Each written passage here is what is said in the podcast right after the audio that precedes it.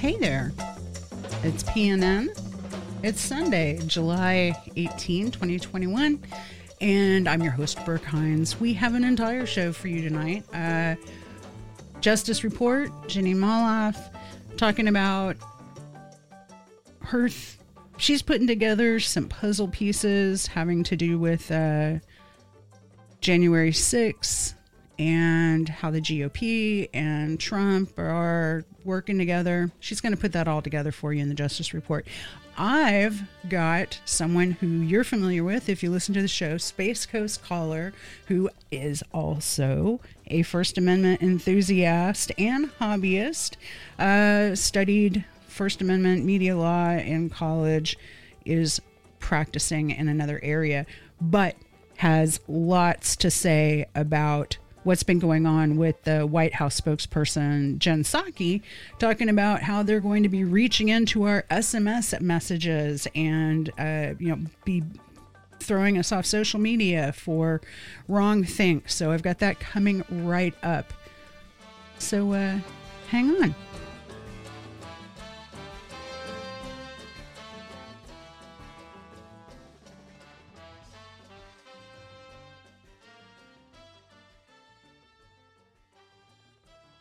Tell us a little bit about just what is baseline First Amendment? What does that mean to a, a normal person? Okay, so I mean the, the the amendment itself says that Congress shall make no law respecting an establishment of religion, prohibiting the free exercise thereof, or abridging the freedom of speech or of the press or of the right of the people peaceably to assemble and to petition the government for a redress of grievances where people involved in internet discussion usually get tangled up is discussing the difference between government prohibitions on speech and private prohibitions. So the amendment applies all of the Bill of Rights, applies to limitations on what the government can do. So, for example, if some private entity, uh, you know, disallows some kind of communication or speech, even based on its content, they most of the time can do that because they're not the government. So this this comes up all the time, and there's a whole meme about it that you know don't complain if uh, you say something that makes you unpopular or gets you fired from your job uh, because that's not the government interfering, and the First Amendment really doesn't come into play. So.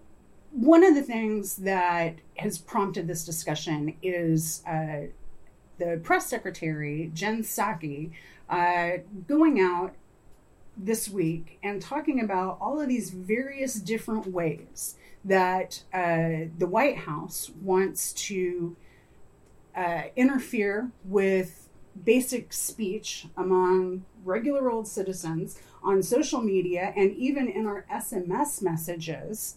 and this has caused quite a bit of concern, uh, both on the left and the right, uh, amongst people who are fans of the First Amendment.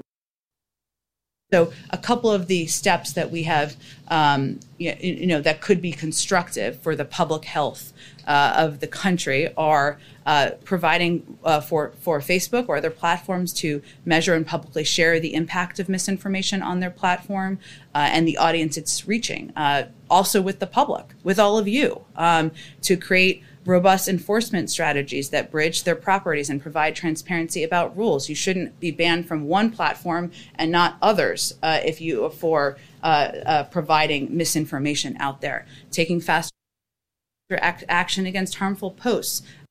What is your take on this Jen Psaki stuff? Yeah, people should be concerned. Uh, she's leapt right over a bright line in all the First Amendment jurisprudence that we have for the last, you know, 70 years or something like that. First of all, uh, this is a government now. Uh, and this is hugely different. For example, if Facebook or Twitter want to say we're kicking off this person, we're kicking off that person, and it is at least theoretically a private business decision, there's no law in the book suggesting that they can't do that, even if it's based on content. But as we just discussed, the government can't. And for the White House to be announcing that they're going to be, you know, however they put it, quote unquote, consulting or red flagging, um, again, quote unquote, misinformation, which indicates they're talking about the content of speech, right? Uh, and there's I saw some discussion online recently where people get their shoelaces tangled up a little bit about well, there's lots of speech that we disallow and the government disallows things like threats, uh, insurrection against the government, extortion, you know, handing the bank teller a robbery note. Those are all called verbal acts, and we have specific bodies of law addressing those things. What you normally can't do, and what the government is, has expressly cannot do, is prohibit speech just based on its content, the ideas therein. Uh, and in particular, political speech or anything that touches on politics as opposed to, say, commercial speech. The ideas therein. Right. And that is specifically what Psaki was going after. Well, when you use the word misinformation, that, that's what I worry about because misinformation is, you know, somebody else's information. You know, the fact that it's wrong or not is subject to a lot of discussion and debate. And the stuff around COVID, as you know, has a wild history of what people think is true and what people think is not true. And, and I share the concerns that, you know, people need to get the right information and be careful and all of that. Uh, but just just looking at the history of what the government and the CDC have said since the beginning of the pandemic, it's all over the map. I mean, a, a, few months ago, they were telling us double masks were a good idea. At one point, we were hearing that you didn't need a mask, then that you didn't need it if you were uh, vaccinated. And, you know, now we're hearing, oh, whoops, we shouldn't have taken the masks off over the 4th of July weekend because everybody's, you know, getting COVID again. And as it relates to healthcare workers, they were told that they didn't need PPE, you know, and people were bringing trash bags to the hospital because they weren't provided PPE and they were told they didn't need PPE. And then it turns out they did need PPE. And then we were told that uh, the that COVID couldn't be uh, uh, airborne, that it couldn't be the, right. the, the whole issue of whether it was transmissible. Had to be physical contact, we thought. Exactly. And, and then we thought it had to be physical contact with objects, and they've completely reversed that and said, no, you probably almost can't get it from touching a package. Do you remember washing groceries? We did that in our house.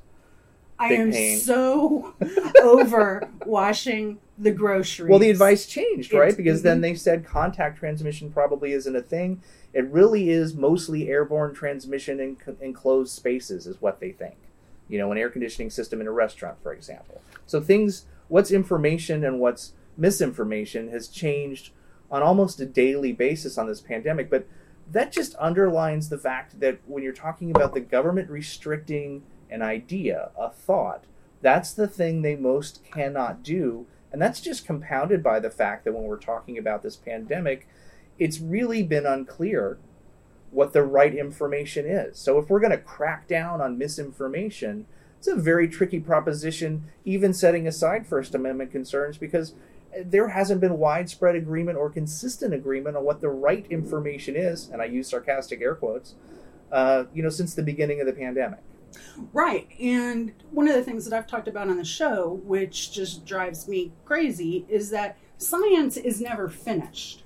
And what they seem to be asserting is that we know science. Here it is. It's all finished. There's no need for discussion. and any scientist will tell you that, or anyone who does research will tell you, we don't come up with the final uh, thing. We come up with hypotheses. We test those hypotheses. Then we see if they can be repeated. And then we talk about them in peer reviewed journals and, and amongst ourselves. And then the public gets to talk about it. The scientific method is a broad conversation that never ends. An open conversation, right?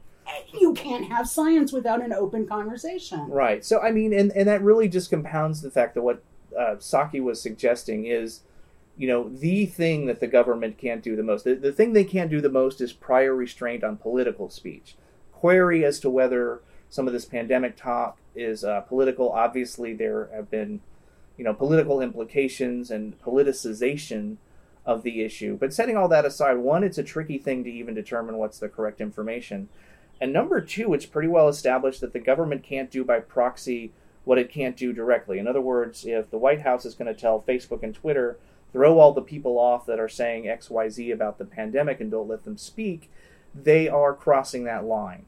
Uh, and we don't know, and I think people suspect, how long the government's been quote unquote consulting with these platforms and perhaps banning people based on other advice, based again on their content, which again is the thing that the government really cannot do think about misinformation in any other context, you and I probably remember the Iraq War very well. WMDs. WMD, and remember all the all the charges leveled by sober government sources against anyone questioning that.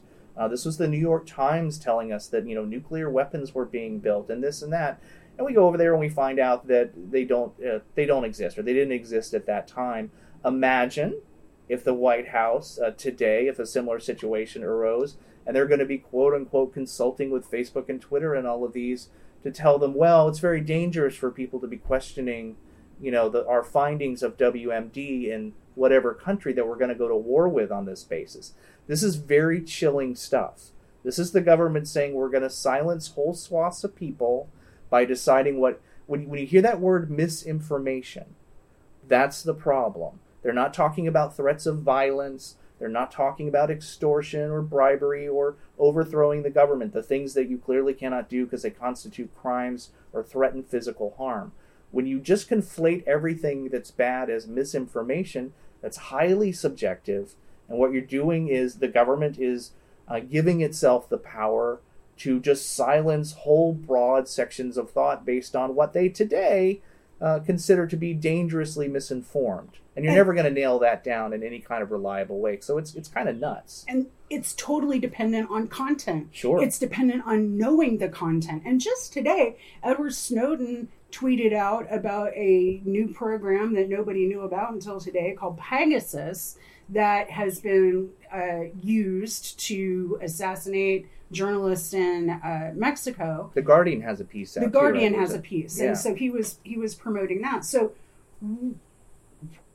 and and Psaki talked about working with uh, SMS carriers. So you mean text to, messages? To text messages. That's terrifying. That is terrifying. And, and, by the way, I don't mean to. I don't mean to sound too uh, alarmist or anti-government or anything like that. That's not where I'm coming from. But uh, there, we know from Snowden and others that there is there's existing infrastructure to look at your text messages. And I have a little anecdote.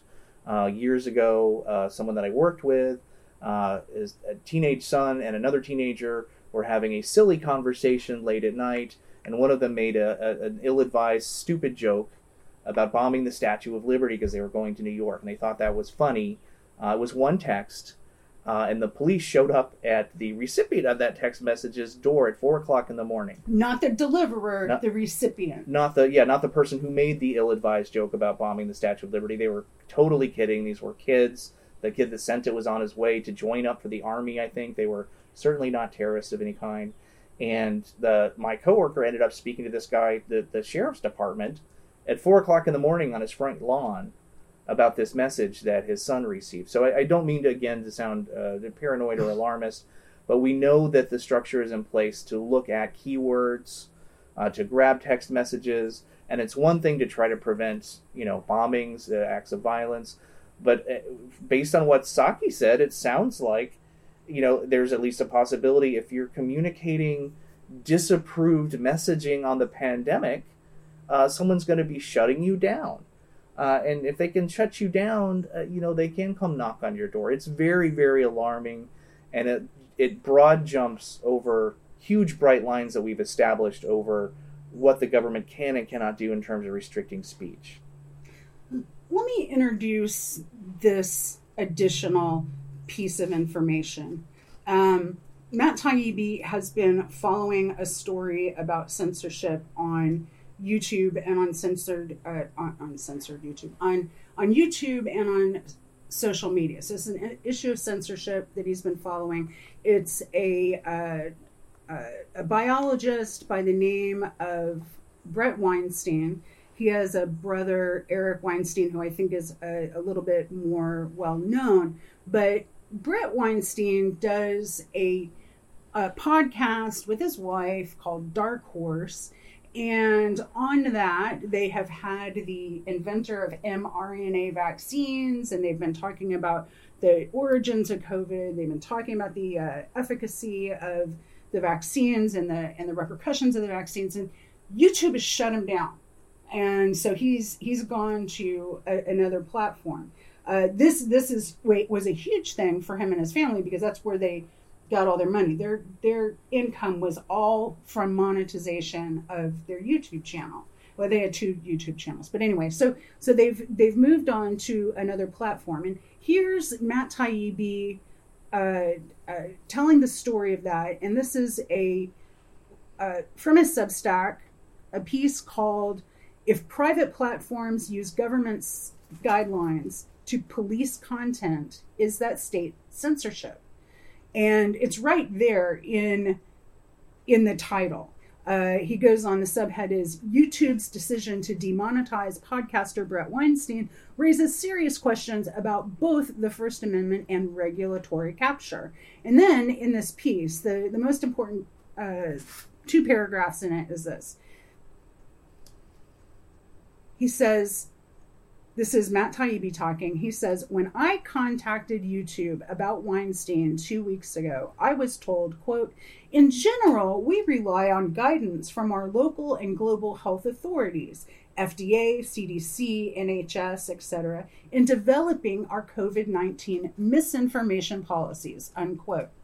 Taibbi continues The question is, how active is that guidance? Is YouTube acting in consultation with these bodies in developing those moderation policies? As Weinstein notes, an answer in the affirmative would likely make theirs a true First Amendment problem, with an agency like the CDC not only setting health public policy, but also affecting effectively setting guidelines for private discussion of those policies. Absolutely, that's just what that's uh, encapsulates just what we were talking about, and I agree completely with that assessment. That's the problem. You know, if the government's going to be identifying information that it considers unacceptable uh, to private platforms and causing them to, um, and I remember uh, part of Psaki's speech was, let's make sure people are banned from all platforms if they're being banned. So this is if the government's going to quote unquote consult and have platforms remove people on the basis of the content of what they're saying because according to the government it's not factually accurate. That they that is that is that which the government cannot do. That is the the core of first amendment uh, of first amendment law. And you're also talking about there a thing called prior restraint uh, which is uh, what happened with the pentagon papers. That whole discussion was the government government gets wind of something information that's going to be given out that it doesn't want given out and basically takes legal measures to stop it. Uh, and that of course was about government leaks regarding the, the vietnam war uh, and at least was there was the slightly trickier issue of how classified materials were received and so forth. Here we're just talking about people just stating you know publicly available opinions uh, the government classifying that as misinformation and then potentially having them removed from the public discourse. They, I, I would opine, and I have read a lot of First Amendment case law. I would opine that that is, by definition, the thing that the government can't do. And you don't want them doing that. Like I said, what's the next piece of misinformation that's going to be deemed unacceptable? It could be any policy issue. It could be, you know, all of a sudden there's a big discussion about what's going on in Cuba. What's to stop the government uh, under uh, Ms. Psaki's, you know, recent announcement from saying, well, you can't say certain things about that, and we're just going to red flag information and uh, and have it removed from social media platforms. It's very dangerous.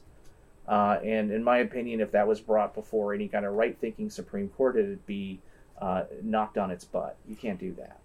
Well, and the administration itself would run afoul of their own misinformation policies if they were to be totally honest. I mean, uh, Kamala Harris on CNN, on State of the Union on CNN said, quote, there is very little we can trust that comes out of Donald Trump's mouth. So no, I would not trust his word and I would not take his vaccine. When asked by CNN's Dana Bash whether she would trust a vaccine coming out of the Trump administration, uh, and then here's the quote Bash says, Let's just say there's a vaccine that is approved and even distributed before the election. Would you get it? And Kamala Harris says, Well, I think that's going to be an issue for all of us. I would say that I would not trust Donald Trump. I will not take his word for it. Now, she wasn't the only one who said that. Uh, Joe Biden uh, said something very similar. Uh, he said, uh, Joe Biden questioned the Trump administration's process for approving a coronavirus vaccine while expressing broad confidence in vaccines and the scientists who create them. But his quote was, I trust vaccines, I trust the scientists, but I don't trust Donald Trump. So the implication is he wouldn't take a he wouldn't trust a Donald Trump vaccine. Now, this was repeated and repeated and repeated. Laurence Tribe, uh, Joy-Ann Reid, Katie Hill, David Jolly, Andrew Cuomo, over and over again, all of these luminaries of the liberal establishment were all saying the same thing.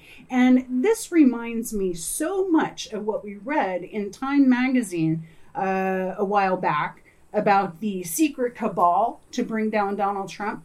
It was this big article about this where they were touting a conspiracy to bring down Donald Trump, and they said that uh, it sounds like a paranoid fever dream. I'm reading from Time magazine right now. A well funded cabal of powerful people ranging across industries and ideologies working together behind the scenes to influence perceptions, change rules and laws, steer media coverage, and control the flow of information. That's what they were doing. That is exactly what they were doing about the vaccine to create vaccine hesitancy. That whole bunch of, you know, these Democrats that are all about trust science and all of this other stuff, that is what they were doing. And they were doing it with a political motive because they thought it would hurt Donald Trump. Sure. I mean, I think a fair amount of uh, you know, the great regard that's given to this idea of misinformation misleading the public is projection. Uh, you know, it's become an industry in America to create uh, troll armies and bot farms to, for social media, and this is being sold for political purposes. I think you probably, I remember on one of your shows you talked about going to some kind of convention in Death Valley, and there were all kinds of uh, young Democrats out there promising election results on the basis of you know social media engineering. So some of the fear that's being expressed, I think, is a direct projection from the political types who are right now trying to rely on the idea that you can put certain information out on social media and you know deeply affect public opinion with it. So yeah, they speak with forked tongue, and as you point out, it, the other thing that is sort of inherent in all the, the First Amendment protections is you know this wouldn't be enforced uh, evenly or fairly. Uh, they're not going to kick Kamala Harris off of Twitter because she once said she wouldn't trust a vaccine that came out under Donald Trump. That's just not going to happen. Uh, but if somebody comes out today and says something that the administration deems misinformation, what she's suggesting is they're going to be banned across all platforms and therein lies the problem. It immediately becomes political, it immediately becomes subjective, and you just have people being silenced because someone in the right position disagrees with them. The politicization is baked into the cake. It's already there. Right. It's already there. And, you know, people need to think. You know, everyone gets all excited to silence someone who's saying stuff that really bothers them and fails to stop and think how they're going to feel when that's turned around and used against them? What if the Trump administration, which I, you know, uh, deeply disagreed with in every single possible way, uh, didn't do this? Although I understand maybe behind the scenes uh, Trump wanted to. Uh, what if, what if the Trump administration had gone after everything that they considered disinformation and managed to get social media platforms to kick those people off? All the dissent against what they were doing would have been silenced. This is why this is such a dangerous, dangerous black hole to step into. When you start saying that the government's going to decide what's quote unquote misinformation and silence people in the private sphere, you are you are opening the door to absolute authoritarian control of information, and I don't think that's hyperbolic. That's going to happen immediately. Immediately, people who are speaking the truth are going to be silenced and people who are giving out misinformation are going to continue to be elevated uh, because that whole idea doesn't work. That's why we have the First Amendment. You can't have the government deciding what's truth and what's not. That is Orwellian. that is what 1984 was talking about. And it's it's not a leap. It's a very short step from the things that Psaki was saying and just having the government decide who can speak.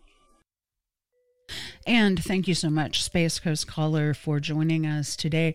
There was a little bit of uh, noise at the very, very end, and I did my very, very best to remove that noise carefully in Audition. Uh, seems like our neighbor decided to build a deck, like just in the middle of while we're talking. Anyway, sorry about that. And hold on, we'll have Jeanine Molloff up next.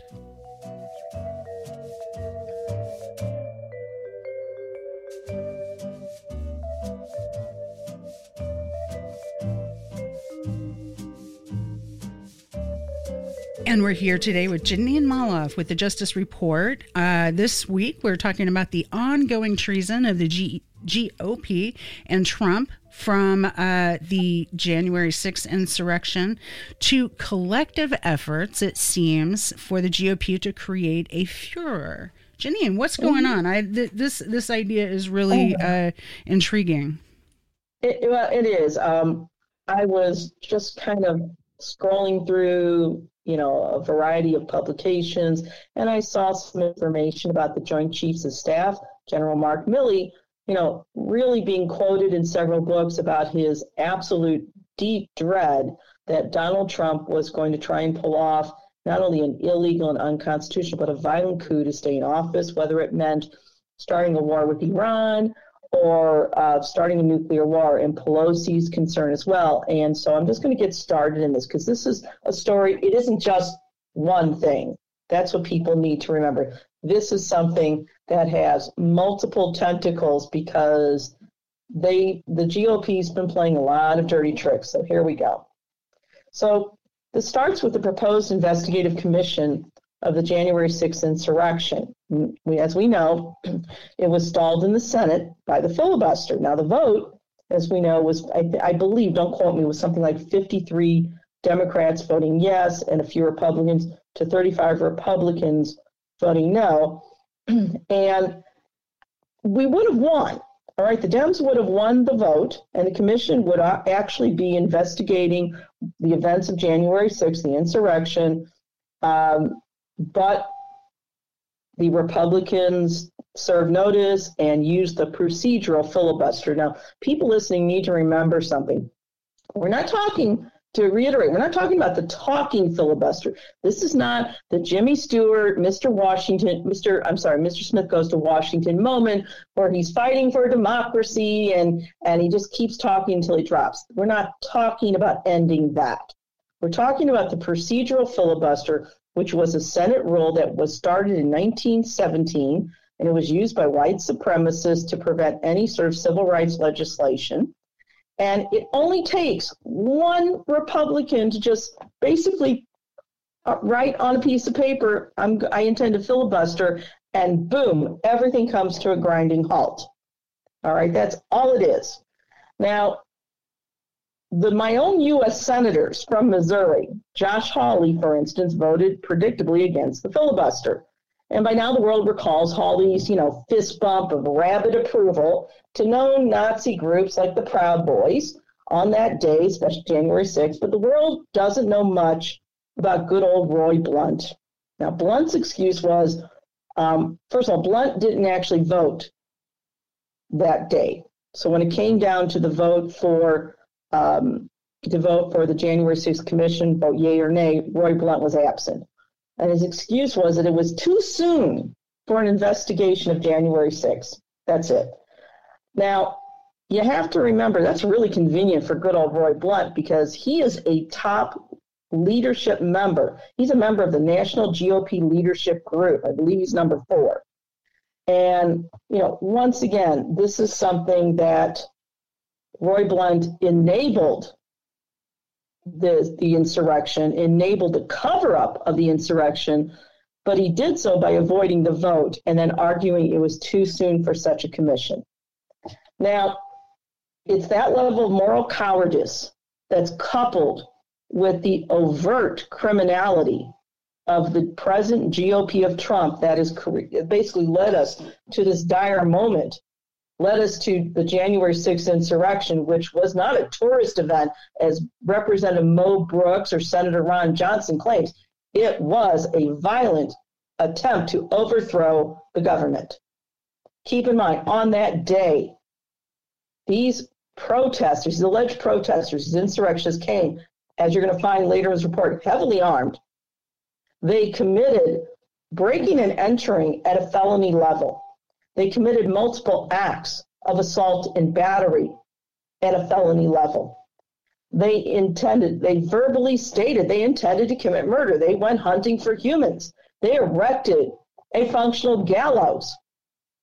There's no guesswork here. And, you know, once again, people died, including a few of the insurrectionists.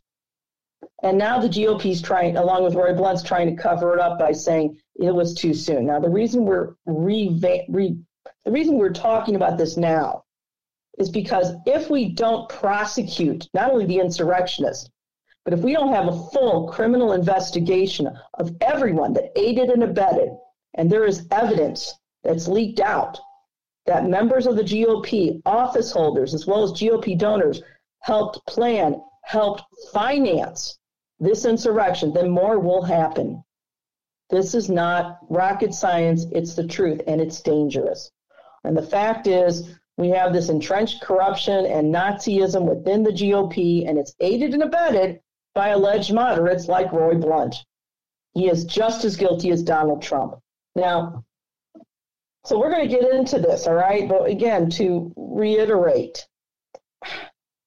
there is what the audience doesn't realize is that moderates, alleged moderates, people like Roy Blunt, who is in a position of high power within the GOP, there's nothing that happens in DC allegedly that Roy Blunt doesn't touch from the shadows.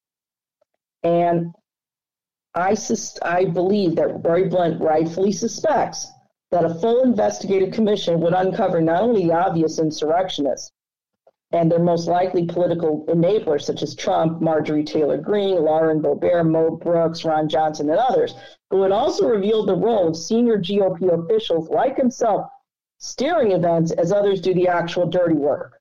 Again, this is a theory. So let's look at the evolve, evolving evidence that the January 6th insurrection was not only planned, but endorsed, aided, and possibly financed by the GOP leadership and top GOP donors. So among my documents, first we have from this Friday, July 16th, a piece by Jason Easley. And the, uh, the headline is Adam Schiff confirms concerns Trump tried to overthrow government with FBI and CIA takeover. And so there was a video of uh, Representative Schiff on MTP Daily. And, you know, Schiff is talking, so we're not talking directly about just about the insurrection. We're talking about Trump's attempts and the GOP allowing him to do this to basic, uh, basically um, install loyalists and overthrow the government on multiple levels. All right, so that he can basically seat himself as dictator. So Representative Adam Schiff confirmed that the Joint Chief, the chair of the Joint Chief, General Mark Milley, had concerns about Trump installing loyalists to overthrow the government. And here's what Schiff had to say quote, oh, absolutely, we were concerned about it, but it's ex- because it's exactly what they did with other intelligence agencies. Probably no agency was more devastated than the Office of the Director of National Intelligence when you had Dan Coats forced out of his position because he was speaking the truth about Russian interference. Yeah, you heard that. He was speaking the truth about North Korea and its nuclear missile programs, notwithstanding the love letters between Donald Trump and the Korean dictator. And they were replaced. Maguire was ultimately replaced because our committee was briefed on Russian interference with political hacks like Rick Grenell and others who were, were put in positions of responsibility, like Kash Patel, that they had no business being in. And so this was also what happened at the Defense Department. It's not a surprise. And that there were concerns about a change at CIA and an FBI. I might add all these things were of grave concern to us, end quote. Okay. Usually U.S. reps don't go on the record like that, but he did. Um, and the pieces of the Trump coup plot came together. According to this piece by Jason Easley, who is the managing director of the White House press pool and a congressional correspondent for Politics USA, According to this Easley piece, Donald Trump allegedly not only, quote, funded, coordinated, and incited the attack on the Capitol, but his moves that at the time looked bizarre when he filled places like the Department of Defense with loyalists make more sense now. Trump was inciting the violence which would stop the certification of the election, and military and intelligence communities he thought would help him stay in power with the coup. The former president lost an election and tried to stay in power by taking over federal law enforcement and the military. Trump should be criminally charged for his plot to overthrow the government. He committed a crime against the United States and he must be punished. And the plot to overthrow the government, again, this came from PoliticusUSA by Jason Easley. Uh, and again, um, you know, Easley is also a member of the Society of Professional Journalists, the American Political Science Association. So that's part of it right there. But it gets more explosive. From Salon, Jon Skolnik wrote a piece. Uh, again, it was published just this last Friday. The headline is Former Trump Official GOP now a bigger national security threat than ISIS, Al Qaeda, and Russia. The Republican Party is the number one security national threat to the United States of America. That's the headline. So this was a former Trump administration official that was actually documented in Business Business Insider, and he called the Republican Party the nation's number one national security threat. Um, and this was from former Department of Homeland Security official Miles Taylor, who worked in the Trump administration. To quote Miles Taylor, he said, quote, I've spent my whole career not as a political operative. I've never worked on a campaign in my life other than campaigning against Trump. I'm a national security guy. I've worked in national security against ISIS, Al Qaeda, and Russia. And then, end quote. And then Taylor added, quote, and the number one national security threat I've ever seen in my life to this country's democracy is the party that I'm in, the Republican Party. It's the number one national security threat to the United States of America, end quote. And then Miles Taylor, again, this is a DHS former, um, he's a DHS, for, former DHS official and a Republican. Then Miles Taylor specifically called out and condemned the actions and the rhetoric of House Minority Leader Kevin McCarthy. And he warned that if McCarthy were to become Speaker of the House, quote, Trump's hand would be on that Speaker's gavel. McCarthy went on to say, quote, if Kevin McCarthy continues to pay homage to a twice impeached presidential loser, it should give all Americans pause and make them worry about the future of this country and national security, end quote.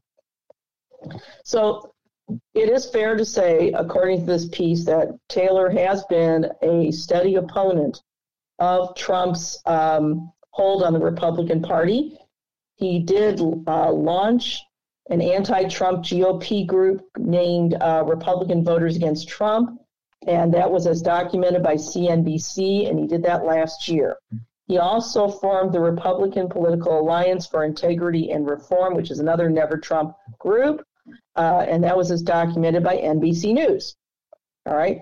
While Taylor was in government, he claims to have witnessed Trump personally offer Department of Homeland Security staff, quote, pardons if they were to be criminally prosecuted for actions that violated immigration law, prompting the GOP official to formally resign from his post in 2019. And that was as documented by Forbes.com, hardly a liberal publication. Then a year later, Taylor um, set about to explain why he decided not to speak uh, in a PBS NewsHour interview. Quote, if I had come out and talked about Donald Trump a year ago when I left the administration, he's a master of distraction. He would have buried it within a day and it wouldn't have mattered to voters. Uh, end quote. And Taylor added, quote, but right now American voters are reviewing the president's resume. So I think there's more there's no more important time for me or other ex-Trump officials to come out and actually talk about what the experience was inside the administration and what kind of man sit, sat behind the resolute desk in the Oval Office, end quote. And then last year in October, Taylor did admit, as documented by Newsweek.com, Taylor admitted to being the anonymous author, quote, of a tell all op ed detailing internal resistance within the Trump administration. So basically, Miles Taylor must be the bunker boy that has been reported that allegedly Trump wanted to basically have hunted down and executed. All right. So, you know, once again, this gives you more insight into not only the insanity of Donald Trump, but the criminality of Donald Trump and the GOP that supports him, including Kevin McCarthy, including Roy Blunt, all of them, except the ones that definitely came out and were open about it. So now we're going to, that's part of this scenario. We're going to go to another part of the scenario. This is a piece from um, Progressive, albeit Harvey Wasserman. It came from BuzzFlash. And this piece here, the uh, headline is 30 Ways the Trump Fascistic Assault on Democracy Threatens Us All. Okay. And this really is a piece detailing why we must stop the GOP in its rush to neo Nazism, and we have to stop them now. Okay? So we're going to get into that right now. Excuse me. Had to take a little drink there. Not in good voice today. So this was uh, published just the other day. And to, I'm just going to quote directly. So to quote Harvey Wasserman, Quote, the Trump death cult has fired up a brutal juggernaut meant to defeat American democracy once and forever. If we do not dismantle it, this nation will never know another real election. Joe Biden has finally spoken out about how serious this is, but history tells us we cannot rely on the corporate Democrats to bring us a fair electoral process, end quote. And he's right. So he talks about basically the real movement to fight for an actual democracy, and it has to come from the streets, from the grassroots, from the net roots. And then he details 30 things that we have to face and battle. First of all, number one, I'm just going to paraphrase as best I can. Number one, that this battle that we're fighting for democracy itself is basically multifaceted. It is not only demographic, red states, blue states, purple states, but it's also based on religious and cultural underpinnings. And that means it's going to be difficult, especially those cultural wars. Number two, uh, Wasserman talks about the upsurge in this group of evangelical Trumpers. And these are people that identify as straight white male Christian patriots and they are reacting to a growing, a, a, more diverse country that psychologically they can't handle. All right, they just can't, and so they're they're just terrified, and so they're willing to fight to the death. And we have to face that fact. These people are incredibly dangerous, and half measures won't work. Number three, he, Wasserman goes on to say that the fight takes on really an, what he calls an apocalyptic dimension because it goes way beyond winning one or two elections. And he's right. This really will be, in my opinion, about what kind of nation will be. Will we go down the path of the Third Reich? And that's not hyperbole, it's true. Or will we basically create an actual democracy? Okay. Um, he goes on to say also that the old demographic, these white Christian straight males, they have what he, they've built what Wasserman calls, quote, a blitzkrieg assault machine that stretches from the courts to the precincts to the militias in a desperate all out attempt to disenfranchise the future, bringing with it levels of fear and ferocity that must not be underestimated, end quote. And he's right. All right. Um, I'm not a person who owns a gun because I'm blind as a bat.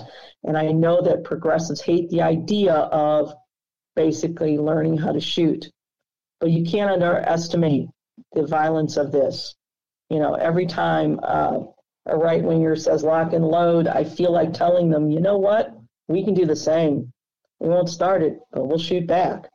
Maybe we need to start taking them. Maybe we need to realize that rhetoric alone won't do that. These people are dangerous and we have a right to self defense. Don't start it, but it's just a theory. Wasserman goes on to talk about the big lie, which was that the 2020 election was stolen from Trump. And in that, Wasserman basically um, says that Trump, quote, Trump mimics Hitlerian Nazis who said they'd won World War One, but were, quote, stabbed in the back by the, I can't pronounce it, the Jews and liberals, end quote. And this is, Trump is taking a page straight from Adolf Hitler. There's no guesswork about it. It's obvious. Um, basically, he talks. Wasserman talks about the the grip on the Supreme Court and on the legislatures that the GOP GOP has been systematically uh, attacking democratic rule, and now it's truly menacing that it's it's capable of installing, you know, a fascist autocrat, and we have to fight this. All right, one way we can do that is yes, we need to pass the Judiciary Act of 21 and expand the Supreme Court while Biden's still in office. That's number one. We also need to root out and defeat Republicans at the state level, including those running for Secretary of State. He talks about how there are gerrymandered state legislatures and that these were, you know, Koch sponsored Republicans. All right. And this started in what he called the 2010 Red Map coup. All right. He talks about how swing state legislatures have been controlled and that the control of those swing states were engineered in 2010 by guess what? Karl Rove. So for Republicans try and claim that Trump is an anomaly, it's not the good Republicans like George W. Bush and Ronald Reagan. Hogwash. It's all the same. And this has been part of the plan. And it started back in the 1960s and 70s with the infamous Powell memo. There's there's nothing new here. Trump is the logical extension of GOP deceit over the decades with the clear intent of destroying democratic rule. Okay. Wasserman goes on to talk about how Trump fascists could retake the House in 22 through gerrymandering. He talks about how in 2010, corporate Obama Democrats basically remained silent about that de facto coup that had just taken place with gerrymandering. You know, Obama did make us a little crack about how he had taken a shellacking, but he didn't fight it. And so now we're dealing with the fallout. Didn't mean to yell, but I get really hot under the collar on this. Key victories against gerrymandering uh, means installing transparent, multi-partisan districting commissions in California in 28 and 2010, and in Michigan in 2018. And those victories against ger- gerrymandering, here's this, especially in California, the victories against gerrymandering received strong support from Republican Arnold Schwarzenegger, and they were opposed by alleged progressive Democrat Nancy Pelosi and other corporate Dems something to consider. And I'm no fan of Schwarzenegger, but the truth's the truth. There's control of state legislatures. The GOP has got it. They can overturn future presidential elections by basically um, finding excuses to turn away possible electors. Not just the votes that we cast, but the actual electors that go to the Electoral College. Wasserman also stated something quite obvious. Um, basically, he stated that, quote, only paper ballots demanded by election protection activists since Ohio in 2004 provided incontrovertible proof that Trump had been defeated in 2020, end quote. All right. And he goes on to say that if the 2020 election had been primarily conducted on those touchscreen machines, Trump would have won not because he received more votes. They would have just flipped the votes. All right.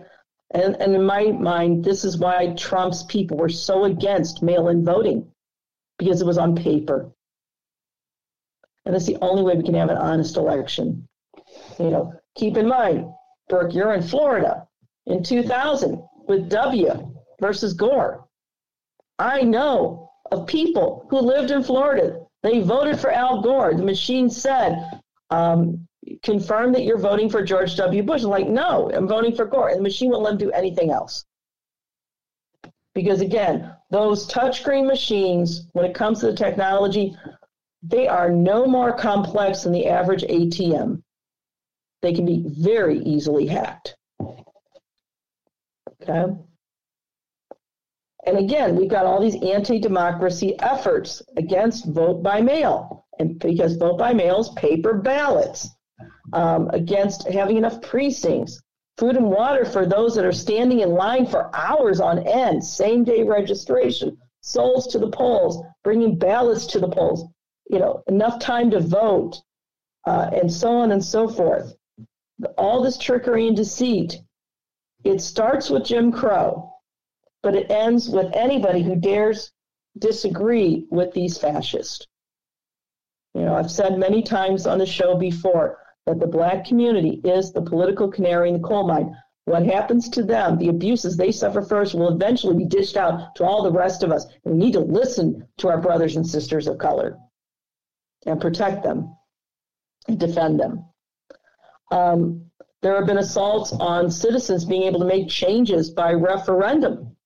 We have one of those laws that have passed here in Missouri, making it more difficult to get a, a popular vote referendum.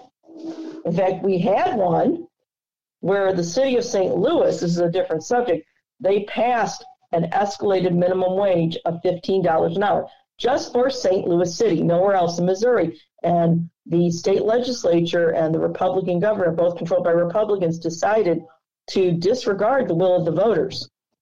And then they passed a law saying, nope, you can't do that.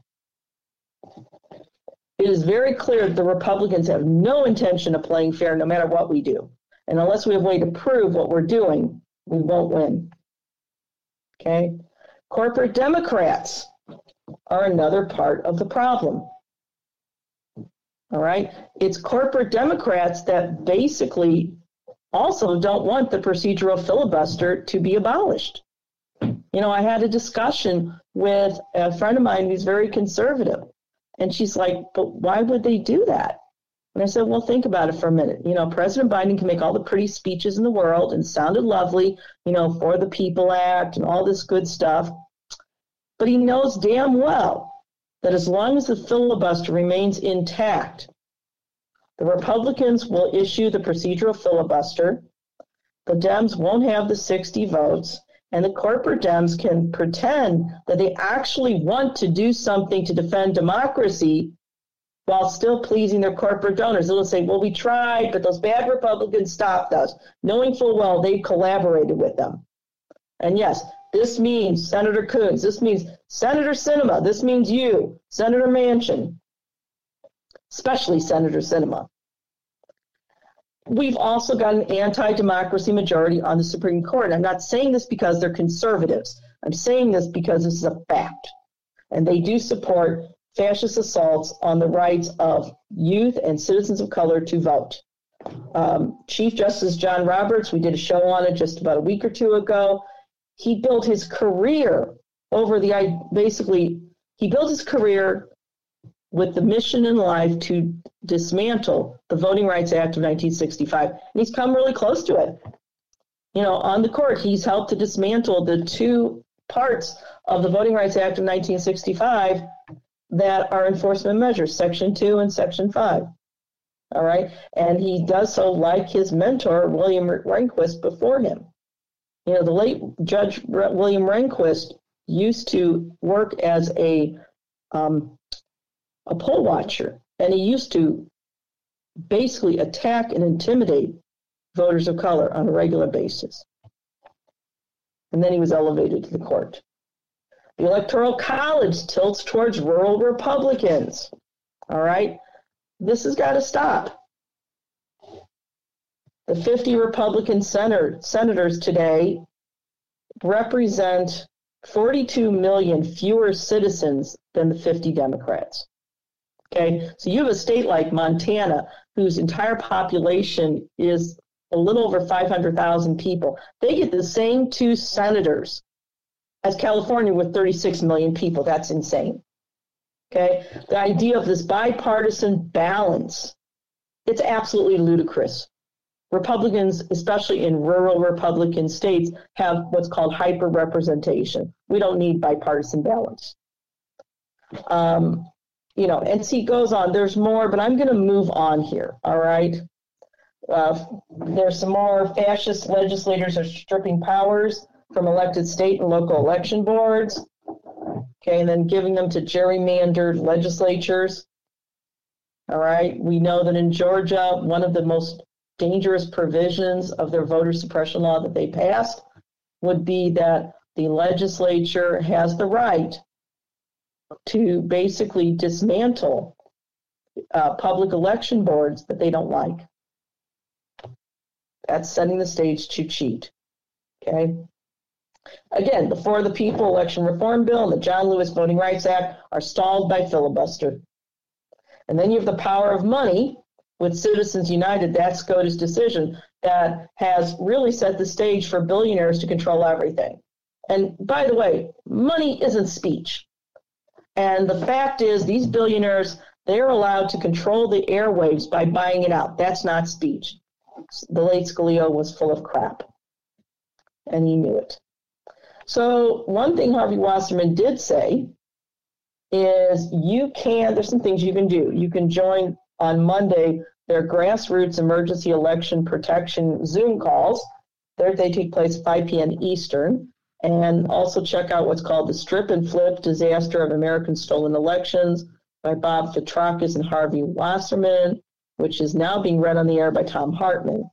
Um, you can also join them. There is a Dream March for DC Statehood by Green Jobs and Justice. It's going to take place August 27th through 30th in DC, and so on and so forth. So we're moving on. So this is how Wasserman is describing this culmination, this perfect storm of, you know, various attacks from the neo-Nazi GOP as they dismantle our rights. Moving on, Taegan Goddard's political wire.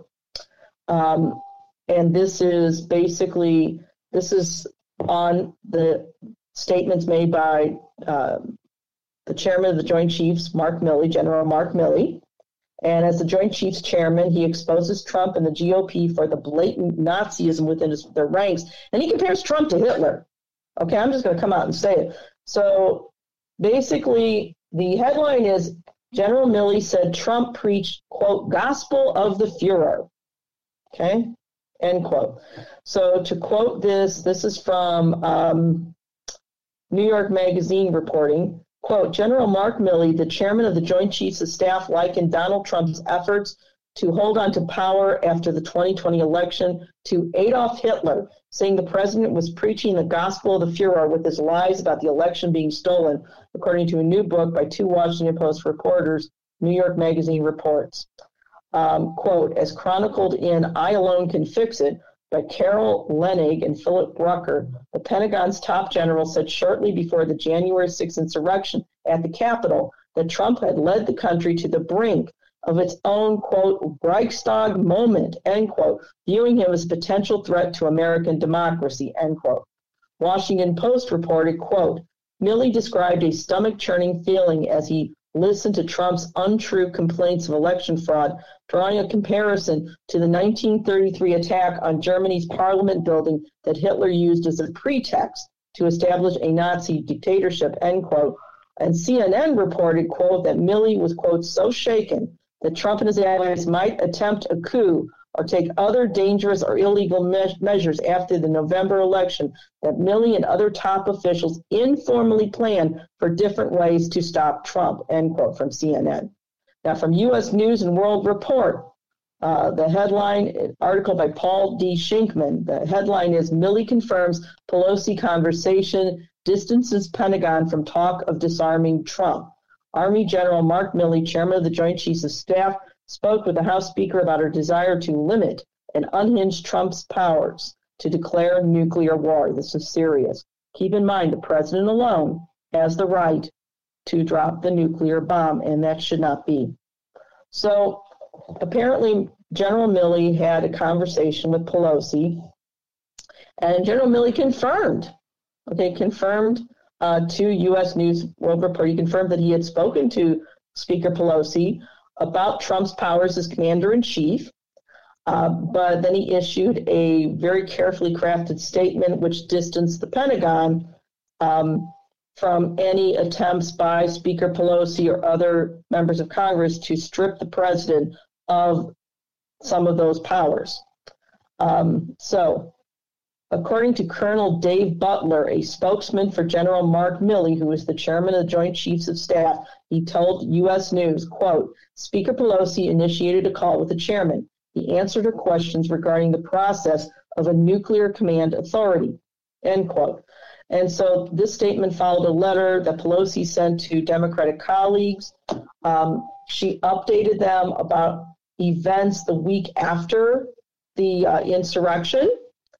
And, um, you know, in her letter, Pelosi documented this conversation that she had with Milley earlier um, on that Friday in a section titled, quote, preventing an unhinged president from using the nuclear codes, end quote. We shouldn't even ever have to say this, but I'll repeat it. Preventing an unhinged president from using the nuclear codes. This is so incredibly dangerous.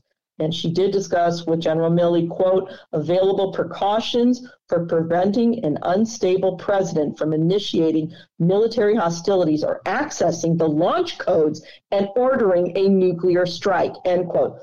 Um, to go on, Pelosi wrote, quote, the situation of this unhinged president could not be more dangerous, and we must do everything that we can to protect the American people from his unbalanced assault on our country and our democracy, end quote. I'm not a fan of Nancy Pelosi. I think she's basically a fake progressive, to use the term fake. I don't like it. But in this instance, she did her duty and then some. She did, and she was right on target. The idea that you have somebody who is mentally unstable in the Oval Office that could start a nuclear war, which once again would probably trigger an end to all of us, is truly dangerous. Um, so Milley has also brought about, he's also received a lot of condemnation uh, because he did appear to support Trump's politicization of the military because he was the general that accompanied Trump on that photo op at St. John's Church um, just minutes after the police cleared the area from Black Lives Matter. Milley did apologize later, um, and he said that, quote, his presence created a perception of the military involved in domestic politics, end quote.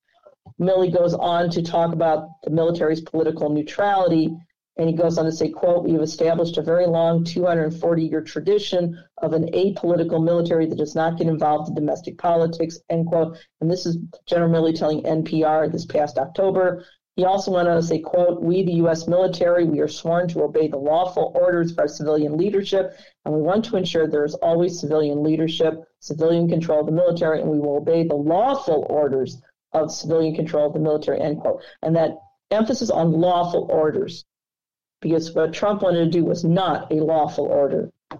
Okay. From the AP, we got some information about some of these protesters, contrary to what Mo Brooks and Senator Ron Johnson say, this was not a tourist event. And according to the Associated Press, in a story that ran really a week afterwards, January 11, 2020, the headline is Who Were They? Records Reveal Trump Fans Who Stormed Capitol. Story is written by Michael Biesecker, Michael Kunzelman, Jill, Gillian Flaccus, and Jill Mustian. And it goes on to out some of these people. And they go on to say that this mob that showed up was overwhelmingly, quote, made, of lo- made up of longtime Trump supporters, including Republican Party officials, GOP political donors, far right militants, white supremacists, off duty police, members of the military and adherents of the QAnon myth.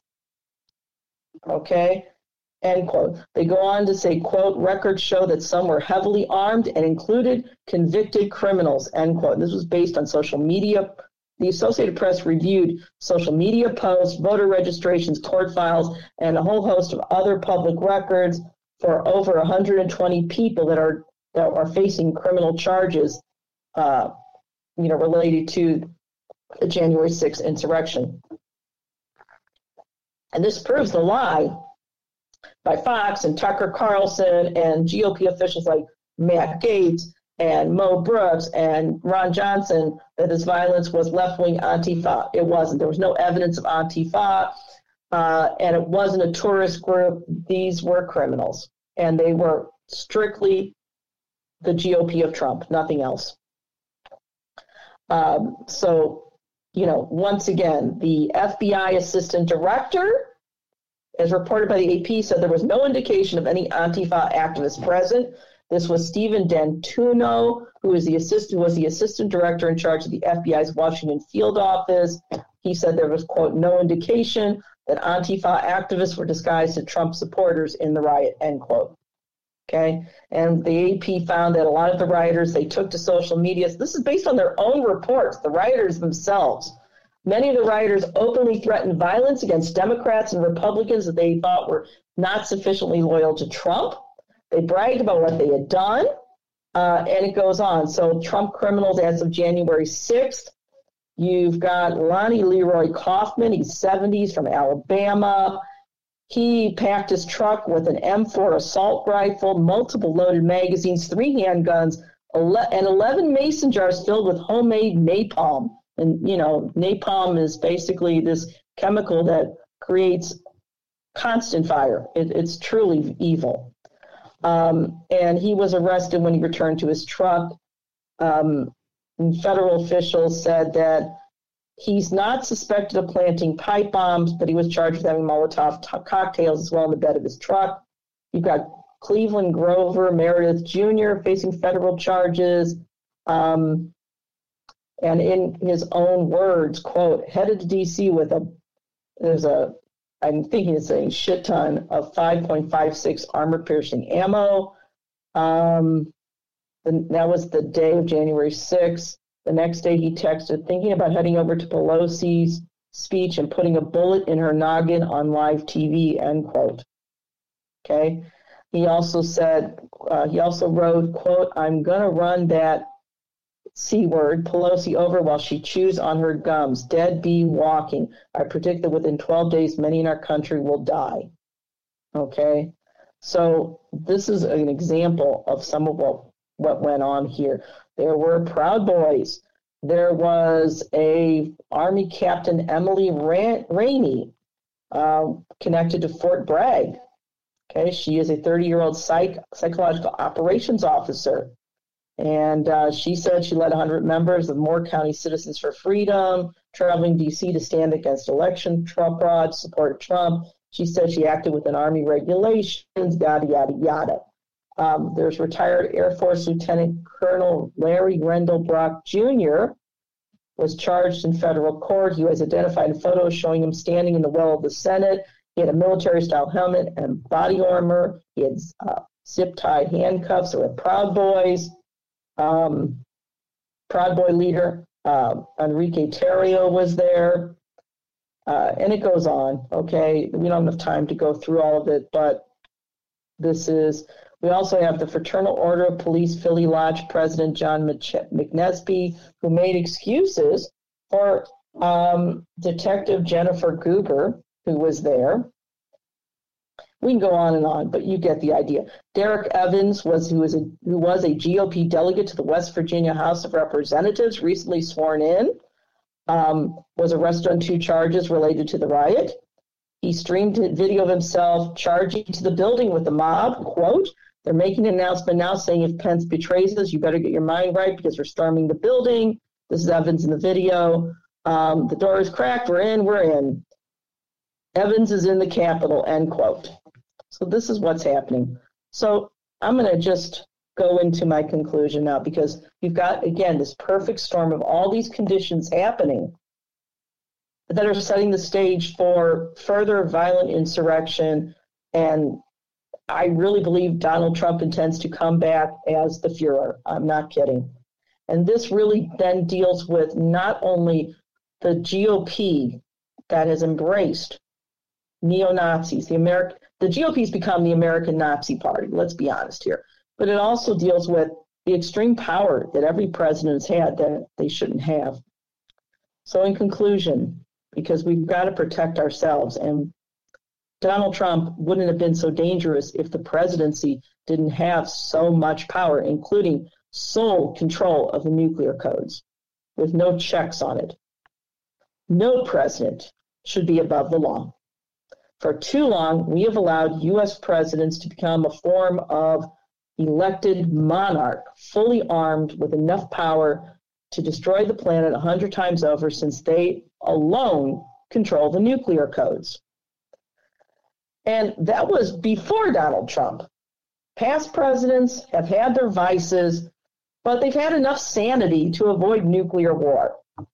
Past presidents have listened to medical doctors and heeded their advice when it came to the possibility of a deadly pandemic.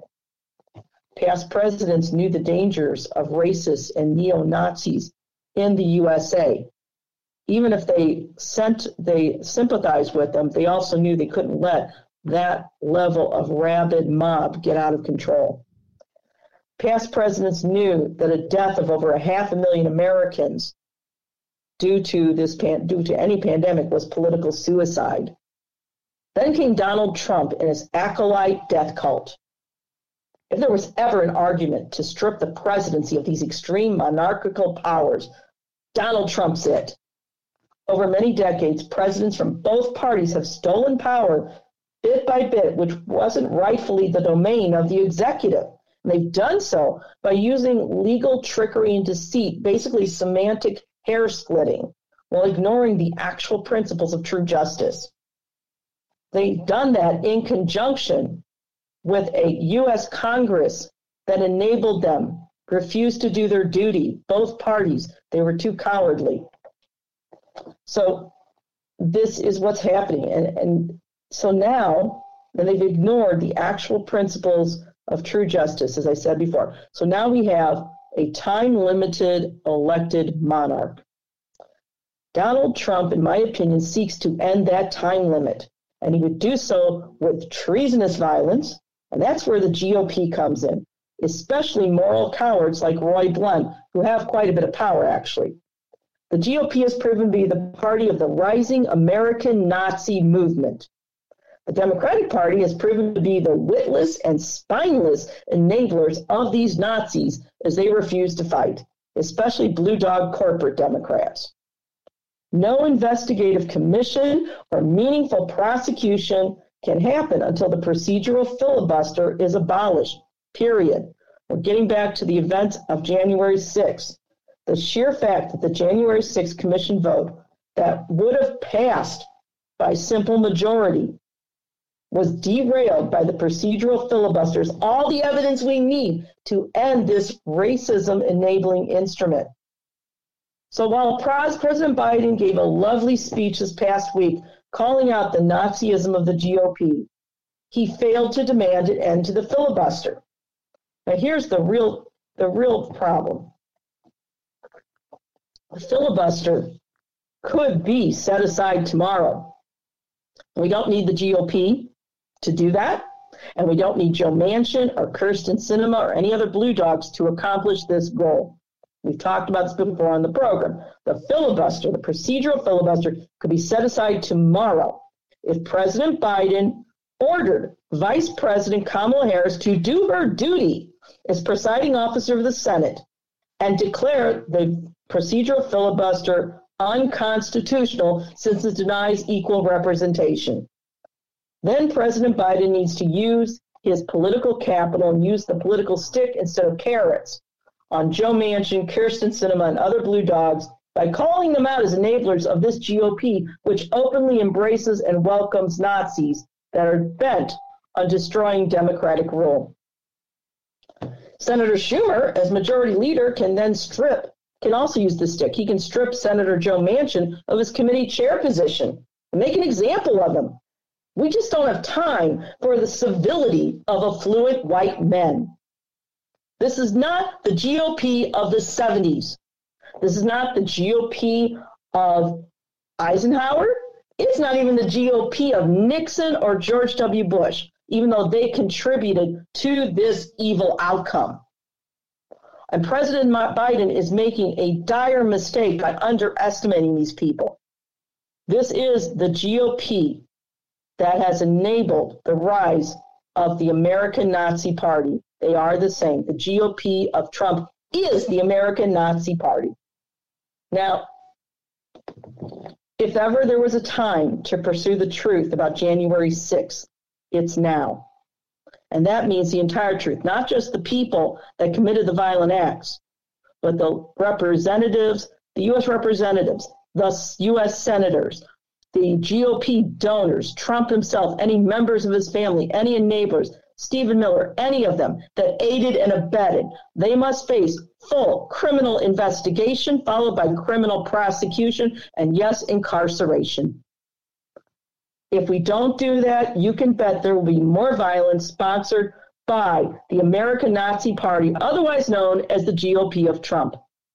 And that's my report.